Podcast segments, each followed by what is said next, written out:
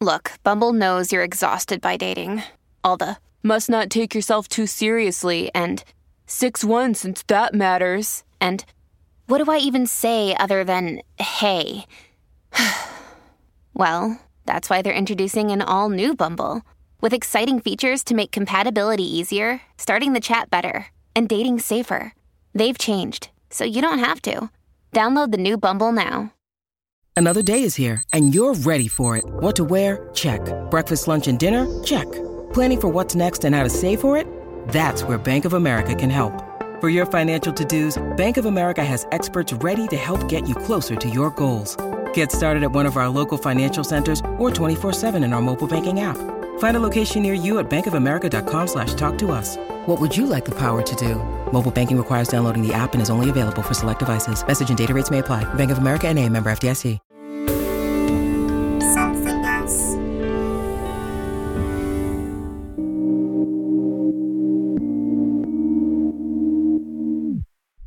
Hello and welcome to Katie Piper's Extraordinary People. It's the podcast where I sit down with an extraordinary person and share their story. They might have overcome some kind of adversity or they might still be on their journey, but with stories that will make you laugh, cry, and hopefully feel a little bit inspired. Today on the podcast, I'm joined by an amazing individual who's not let anything get in the way of building the life he truly wants. Jack Ivans Gardner works as part of the production team on ITV Daytime at the prestigious ITV studios, which is actually how we met. So I'm so glad he's finally joining me on the podcast today. Jack has a wonderful husband, Wes, and they are in the process of adopting a child together, making their fantastic podcast, Two Dads Can Do It, along the way. Jack also has an invisible disability of autism. I'm so excited to talk to Jack today about all aspects of his story and his many admirable qualities. Thank you, Jack, for joining me. Well, thank you, Katie, for having me. It's an absolute privilege. Thank you so much. So I'm really glad we, we finally got together to do this. Um, me too. because obviously we we know you know we work together in real Absolutely. life. and- well, for people that don't understand, you know how how would we work together? What would we do? You know, particularly when I used to come on as a guest, Jack would be the person that would brief me. He would give me all the research. He would make sure that I had everything I needed to go on telly and come across in the way that the public see you come across. So it, it's people like Jack behind you that actually help you get to that point on screen. so it, it's funny because I, I I actually only know a small part about your story myself. Yeah. Um, and you know, if, I'm sort of thinking, well, how did we first meet? And you know, what what did I first know about you? And we first met in the days where you could wear whatever color you wanted to wear. Ah, yes. Oh, I miss those days. Because now they, they make you wear all black, don't they? Unfortunately, yes. Yes, I do look a bit like a funeral director. It is unfortunate, um, the code of uh, the studio crew, we cannot wear anything reflective. So it has to be any colour you want as long as it's black, which is slightly painful for my sartorial needs. It makes my clothing bill a lot cheaper, but I do miss my colours, definitely. Because that is how I remember you. So I, it was before I was a, a panelist on Women. It Yeah. when I'd come into ITV as a guest if I was promoting a book or a TV show, and I always remembered you as you had the best kind of flamboyant wardrobe. You'd have bright colours, patterns. Like you never ever kind of went under the radar. No, not good for um, guests who may have had a hangover. I think they sort of saw me from a distance and started putting on sunglasses, but it made me happy at that time of morning. So that's how I'd remember you, bright shirt guy. Um, and then I started working on Loose Women as a panelist. Um, yes. And then we both took part in a campaign for ITV, um, Yeah. which I should let you talk about that. Talk, talk about the campaign. So it was a campaign focusing on invisible disability. It was sort of made up of two halves. It was a public advertising campaign, um, which you were an excellent face for, and it was talking about the various disabilities that you face that people may not have known about you, that has sort of flown under the radar. But alongside that, um, ITV launched on their website a subsection which focused on ITV colleagues who themselves had um, hidden disabilities. As a autistic person, I did a short video where I talked about sort of day to day life and working with autism and working at ITV. Um, there was a nationwide campaign with Your Good Self, and uh, yeah, it sort of took from there really. And I have to say, um, until I saw that content and you doing that, I didn't know that you were autistic. So, were you asked to do this? Was it your suggestion? So, I have been part of ITV's Able Network. This is a um, it is a group set up by um, ITV colleagues who themselves have a disability. It gives us a chance to meet each other, um, discuss ITV's disab- uh, disability policies, making sure that we feel that the company is catering to everyone's needs and is being as inclusive as it can be. Um, so they, off the back of several discussions, we'd had several, we had monthly meetings and this has been in the pipeline for a while. They emailed all of us to say that would anyone be interested in doing a short video about talking about their own invisible disability. And I thought, oh, I would like to be part of that because I'm sort of quite a big, you know, I'm always very much about the more voices and more faces people see that are disabled, um, the more normalising it could be. Um, so it was something I was very keen on doing, and I'm very glad I did it. Yeah, and I suppose it's not it. It's not something to take lightly. It's, it's a big decision, no. isn't it? It's it's giving away some of your privacy and, and anonymity. Definitely, um, and that was something I think even today, although things are slowly getting better, there is still very much a stigma attached of being disabled um, in all walks of life. But I think particularly there is that real fear of being disabled in the workplace and that feeling of being judged to be inferior to able bodied, able minded colleagues, um, that you are not able to talk about it with your colleagues, not ask for support or additional time or additional resources. Well, this is the interesting thing for me because you are in um, a very responsible role. You know, you have a very yes. you have a successful career, you have an aspirational career for many people. Yeah. And I'd love to know about your journey because it must it's, it's nerve-wracking to work in telly whoever you are. I was always interested in television the workings of it. The very first time i was ever in a television studio was when i was 10 um, when my school was chosen um, to be on the chuckle brothers game show to me to you. For those of you who grew up in the 90s you may well remember it and I was in the audience. Two of my um, school colleagues, they were picked to be um, teammates. And I still remember it was a studio in Wembley.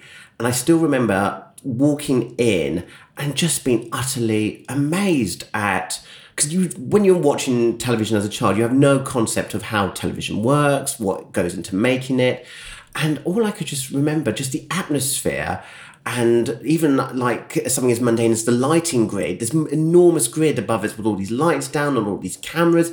I was all i was doing was craning my neck up so much so that i didn't actually realize i'd walked into the studio. I immediately tripped over a camera cable and crashed into a camera operator. That was my introduction to television. And after that i was pretty much this is something i wanted to do. I had no idea how i was going to do it. And because i was kind of young enough and naive enough i kind of didn't really think about how difficult or tough it was to be in that industry. And it wasn't something that was really discussed. I sort of I spent most of my education in special educational in special needs schools, which was great in terms of holistically, but in terms of education, it is more of a holistic approach. It's not as challenging as perhaps a mainstream environment. There's less facilities because it's much smaller, but I was still determined. I wanted to do all the things that I wanted to go to college. I wanted to go to university because it just felt that's what you had to do. I'm very keen on having a sort of structure in my life and I just wanted to, I had a sort of tick box. But I was very fortunate when I was at university that I was invited to two weeks work experience at GMTV as it then was. Um, now it's of course Good Morning Britain. There was something different about that environment. And I just felt this is somewhere that I feel safe. And that is something that I think a lot of autistic people strive for. In all facets of their life. They want that sense of security and safety. And I was very fortunate that I found that so early on in my career. And from there, um, I graduated from university, and then I was called in just for a chat. Um, there was no context as why they wanted to chat with me. So I just rocked up. It was very informal. And then at the end of it, they said, We've got an emergency opening because one of the runners has just jacked in their job. Could you work? Would you mind working for three months? And that was 13 years ago. Um, I've not really left since. Whether or not people want me to leave, I'm not sure. But I've um, three months has turned into a very long three months. It's so interesting hearing about your journey because you've basically been in telly all your career. And I'm thinking, mm-hmm. like, you know, me and you are recording this podcast. It's October 2021, yeah. but you're you're talking about a long time ago when you started this. Yes. When actually, let's face it, it wasn't. You know, now we can identify as disabled, talk about it quite proudly. Yes, yes you may get trolled, but that's sort of a lot less than it was the than the years ago you're talking about. Absolutely. And actually, especially, you know, neurodiverse conditions like autism or Asperger's didn't even have a name at one point. No. That people were literally bullied and seen as outsiders and only physical. Completely. You know, it was only physical disability that we learned about at school or that people understood. Mm-hmm. And so going back to that first sort of few steps of getting work experience and starting, would you mention your disability in your CV? Would you talk about it in an interview? Because you would be up against people, other candidates that presumably didn't have autism. I did ask close friends and people who were working, and I did ask the question should I disclose the fact I'm autistic and majority were like well no you can kind of you can kind of mask that you can cover that you don't really people when people meet you they don't see you as disabled. I like to say now if I was 19 20 21 now I would have no issues whatsoever. Um in, there is more em, employers are definitely doing more to encourage people with disabilities to disclose upon application and very much it is stated disclosing a disability will not impede your application in any shape or form. But there is still that concern of stigma being attached. There is still that concern of being disabled if I ask for more time, more resources, or more support when I'm employed, will an employer think, you know what, why should we bother when we have a person who doesn't require these things? They could be employed and it'd be a far easier and less maybe cost effective way of employment. But it's still, there's still work to be done. I think that's the way I'd look at it. Yeah, you, you touched earlier on diagnosis. And when I was researching you, I saw you actually got your diagnosis so young at three years old. And I had, yeah. I mean, I've got so many questions around that because I've got people in my life um, that are um, going through diagnosis of autism. And the one, yeah. the one thing I've started to learn is it's very difficult to diagnose at a young age. Yes, it is. It is.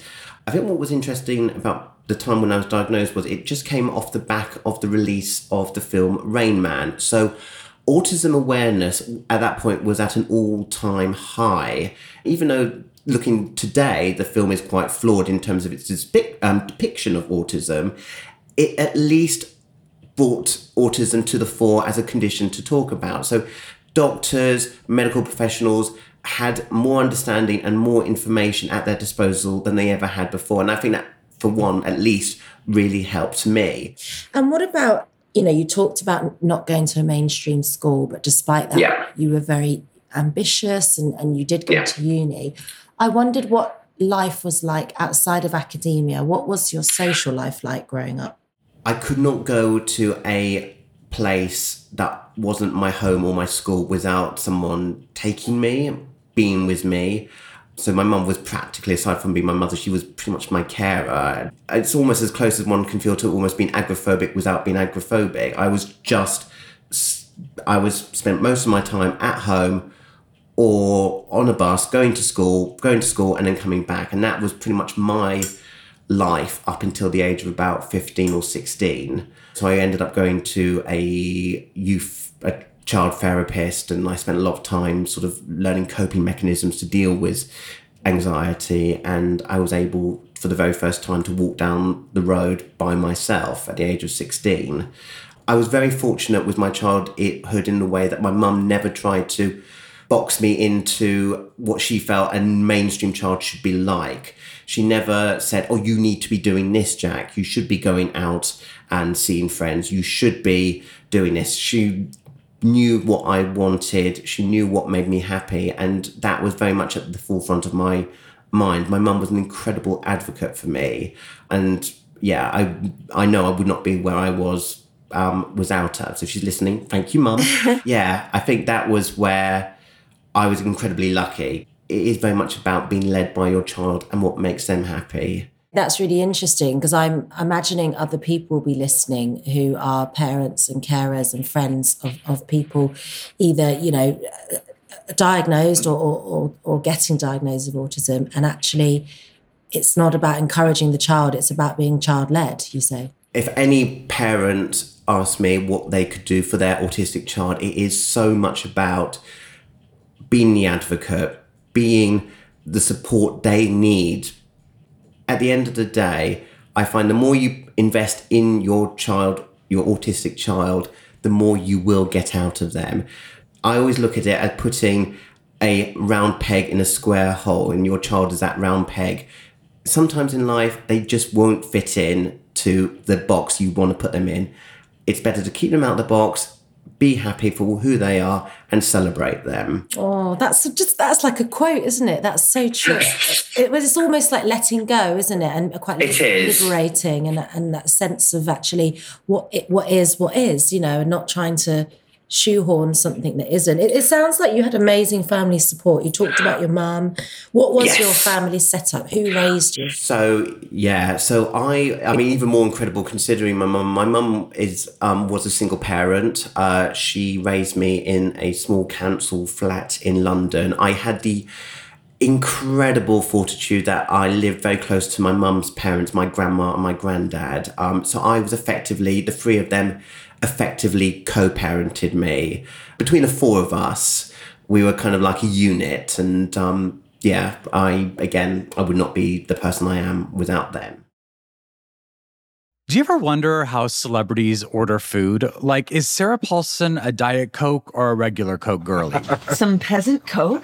No. Or how does Sofia Vergara order a pizza? No, no, no tomatoes. I cannot eat tomatoes. No tomatoes? Yes. Are you cool with mushrooms? Not really. Okay.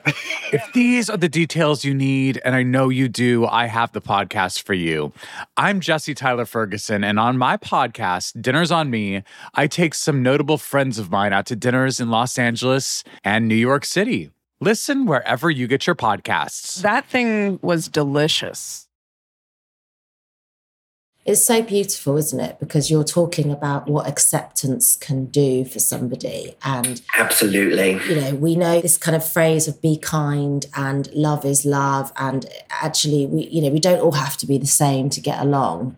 No. And there's this whole other so, part to your story around your sexuality when you're a child, an autistic child, or a child with disabilities, you do find there's a lot of facets of your life that no longer become your own. You sort of almost become part and parcel of the education system, me- medical professions, teachers, social workers, social carers, all talking about you, about your condition. There's lots of medical appointments you have to do.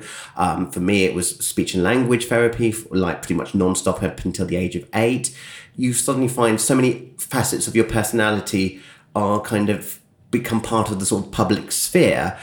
And I was very much keen on keeping my sexuality as one element, one private element to myself.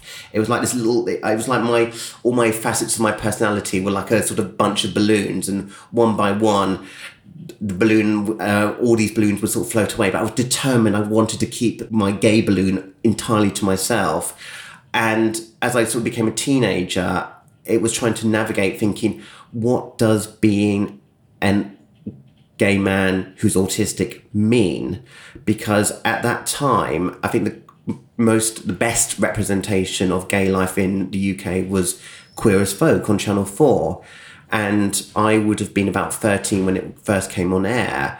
And that showed, the very first episode shows a 15 year old boy going out by himself to Canal Street in Manchester, being picked up by an older man and taken and been taken back to his apartment for sex. And I would be watching this thinking, I couldn't even walk down the road by myself at that point. I would sooner be flying through the air than ever be going out by myself, being engaging with people in a nightclub environment. And I'm I suffer really badly from sensory input. I do not like noisy, overlit, darkened environments. I really do sort of suffer from that. So there is that real sense of where is my world? Where is life as a gay autist? where can that be? Um, and that was something that I really did have to sort of navigate. Again, I do think it's getting a lot easier. I'm seeing there's a real um, network of queer, neurodiverse people online via Facebook, Instagram, Twitter, and other, and TikTok and other media platforms, which is wonderful. But for me, I was just a few years shy of the digital revolution. So I sort of felt I was an analog boy stepping in into a digital world. But over time, going to university, especially, and then going to work, where ironically enough, working, where which is the one thing I was very good at, it's where I met my now husband because he worked at ITV himself. Oh, so I didn't realise that. I wondered. How, Yeah. Okay. Right. Joe, it's so it's so funny what you said about the nightclubs because um, I I after sort of I had my injuries, I really hate um, environments like that with loud music, lots of strangers, it's Yeah. dark. I always think it feels quite unsafe that anyone could tamper with your drink. Um, Yes. you know, you you just don't know who you're going to meet and what's going to happen. So, the one thing I've loved about lockdown is it feels like clubbing has just been deleted from social life. Oh my god, one hundred percent, one hundred percent. But I love it because I don't like socializing in bars. I don't Mm. like socializing in clubs. So now I can just slip under the radar and just, you know.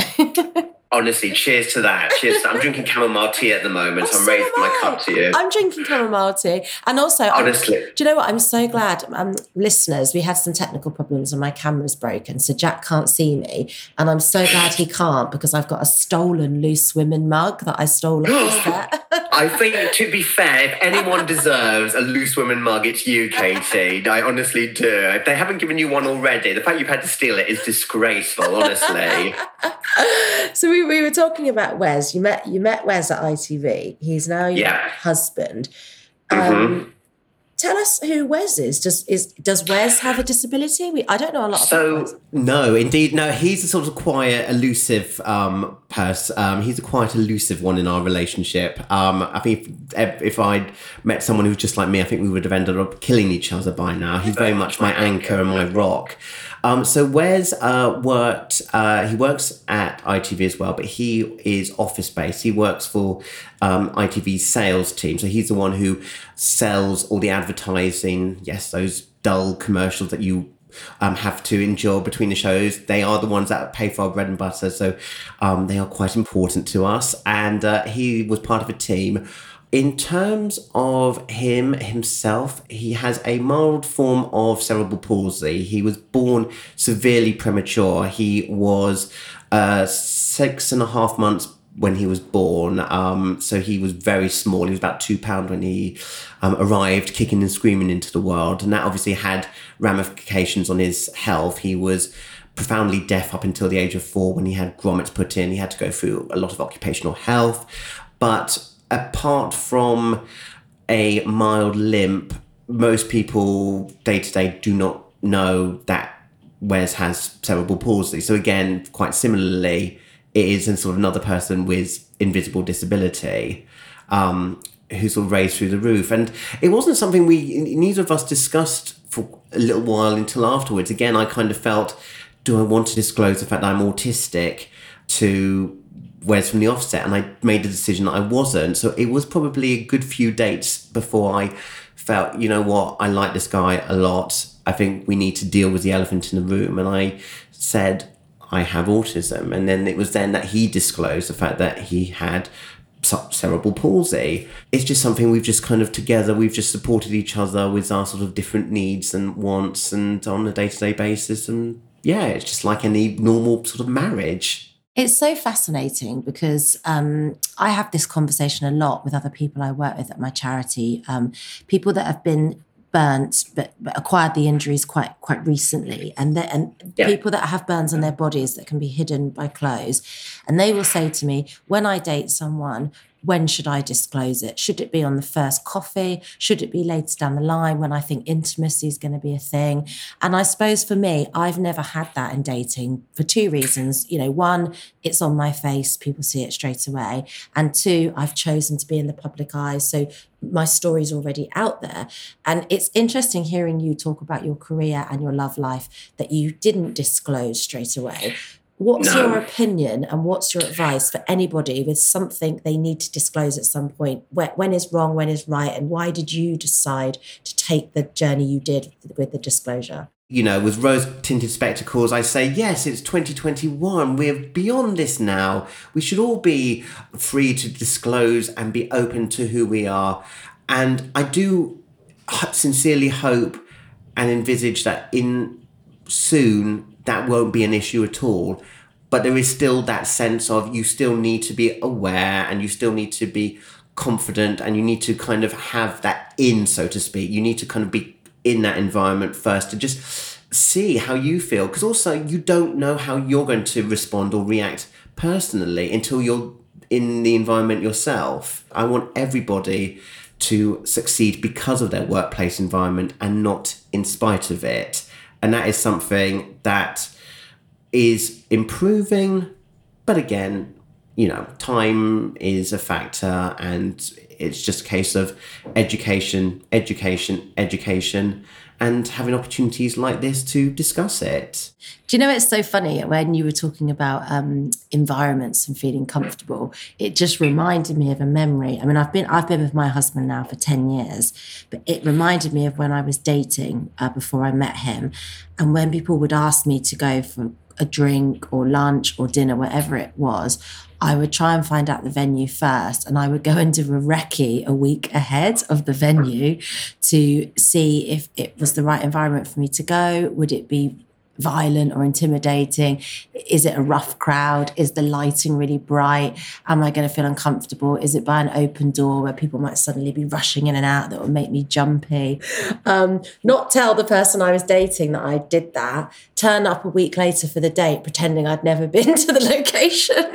oh my goodness, Katie, you're pretty much me. This is basically my life. I'm ever, I am the world's most hyper, especially now in an age of Google Maps. I can basically plot my entire thing from the journey to, I mean, with the internet, pictures, everything everything I do is preempted to within an inch of its life. And I find that's just the way I can function. And honestly, I think there's nothing wrong with having a recce in advance. I would actively encourage it. Yeah, well, I was going to say, like, for me, I don't regret it because one of my biggest problems back then was my eyes. You know, I had a lot of problems with my cornea. I, my eyes can't adjust to light. So if something was too bright, I wouldn't be able to look at someone in the eye. Then yeah. I'd just become a bit socially awkward, not being able to make eye contact. And, you know, and then I had problems with my um, esophagus, which meant I needed to sit near a toilet if I was eating.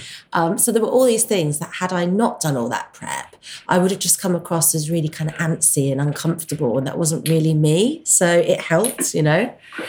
I bet it did. No, and it is so true. And my biggest, I'm, I'm a man with very few regrets in my life, but I think too often when I was younger, as a young adult, I put myself in situations that I was uncomfortable with because I felt that was the sort of thing I needed to do as a young adult to socialize, to go to places that I was not overly familiar with, overly comfortable with, and invariably, all it led was was just to me to be, as you said, socially awkward within it. Eh, to be so socially awkward, to be so uncomfortable. It wasn't an enjoyable experience for me, and it wasn't an enjoyable experience for those around me.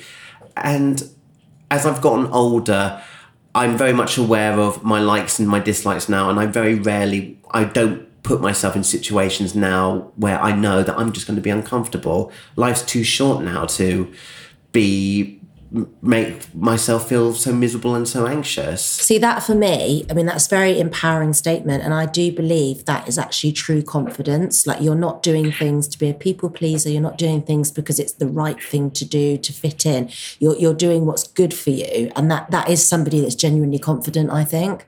Thank you. No, thank you. It took a long time. I will say that this is only something that I've really sort of come into in the last few years. I say like three or four years of my life, and I, that is something I will say to anybody younger than I am. Don't ever feel pressured into doing something you do not want to do.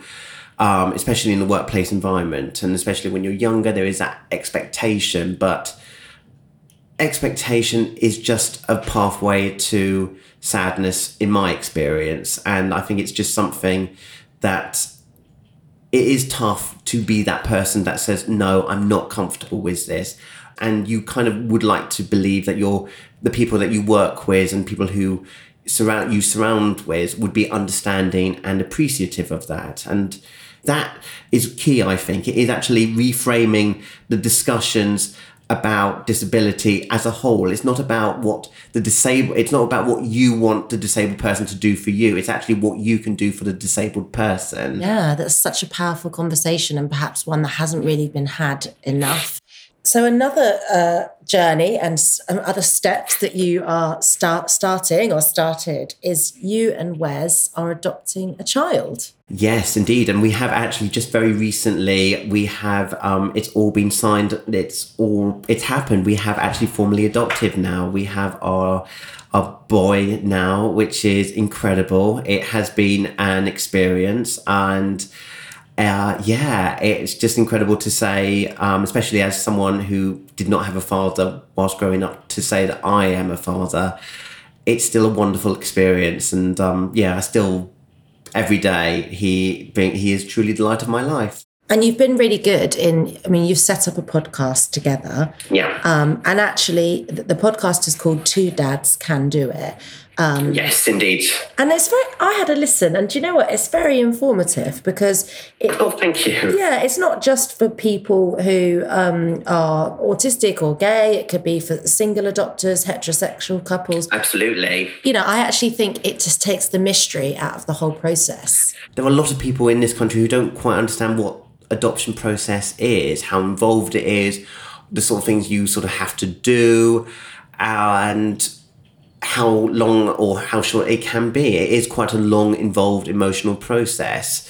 So I think when we set up uh, the podcast as well as our Instagram account, uh, it was to underpin the mystery really, and just to kind of be as transparent as we could be, and to show actually, you know what. It is something that can be done. See, I think it's brilliant with with the podcast and with the Instagram. You're raising awareness. You're sort of helping other people along their journey. But you are vulnerable. You know, you, you we've talked Yeah. about all these differences. You know, sexuality, disability, Yeah. uh, two men adopting a child. There, there are lots of vulnerabilities that other people with more archaic opinions could control mm. troll, could troll you for, could give you a backlash. You know, Yeah.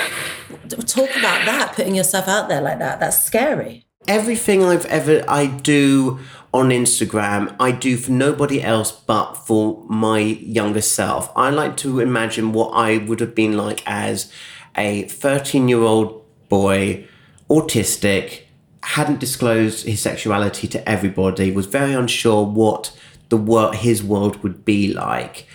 And what would I want to see? What would I want? And it is about seeing just people living their life and disability is something that you can take ownership of it's not something that you should be hiding from it's not something that if there's issues with your disability it is society's problem not yours it's about not allowing yourself to be undermined or constrained by your the people around you it is about living your life as authentically as you can Th- this exactly what you're saying. This is what attracts me to you. This is why I thought you've got to come on the podcast. I hope he agrees because I, I I just feel like there's something in you, like it's some kind of strength, it's some kind of resilience where you know. you have had a lot of odds stacked against you, but you've been victorious despite that. Where does this come from? Oh gosh, I mean, you are incredibly kind. I think I am, as I've often said, that I am. I am merely the clay, and I've been modelled by the people around me. I have a very close group of friends who I deeply love, who understand me, who get me, and that sense of getting a person is not something that I you always have as an autistic person. So I'm incredibly lucky to have had that. I was very lucky at the age of 19 to have stepped into a workplace environment that felt right for me. Um, I was incredibly fortunate to have had a supportive network of colleagues who allowed me to flourish and allowed me to grow. And, you know, autism is something that I was born with, it is something I will die with. It is part of me, it's part of the warp and weft of my life. It has informed every facet of my life. But it is just saying that and taking ownership of that and basically reaching a point in your life and saying this is who i am. This is what i am. You just have to try and accept it. It's society that needs to accept it and just carry on and live your best life. And if that life is for people who may not be able to ever be employed or don't aren't able to live independently, that's not an issue either. It is about what makes you happy rather than what is making the outside world and society happy. And I think that is something that is just needs to be reiterated and shouted from the rooftops of everybody with disabilities. It is about what works for you, not for everybody else. I think that's just such a brilliant closing statement because I, I feel, thank you. Yeah, and I, I want to thank you actually because you're being so transparent and you're being, you know, so public uh, um, in in such an educational way that you are helping so many young jacks, and it, and not just young jacks. You're helping parents and friends and family members of young jacks as well. So um, I, I, really want to thank you for that. I am a product of the people I work with, including um, people like yourself, Katie. You do make my job very, very easy. Not everyone does, but you are one that do, does, and for that I am extremely grateful. You do the same for me. You're so, I mean, you're so good at your job. So you, I mean, you've been a big support for me in, in, in any time I've worked with ITV. So so thank you. And you know, anyone that's listening that wants to know more about Jack and Wes's journey, please do look up his podcast. It's called Two Dads Can Do It. And oh, my doorbell's just rang. That's the uh, Amazon. What guy. on that note? What? Yeah, on that note. Oh dear, you have been absolutely extraordinary, as the podcast suggests. Extraordinary people, Jack. Thank you so much, Katie. It's been an absolute pleasure. Thank you so much indeed. Thanks for listening to Katie Piper's Extraordinary People. If you haven't already, please follow where you get your podcasts. Also, if you enjoyed this, please help us spread the word, rate and review the show, or share on your socials.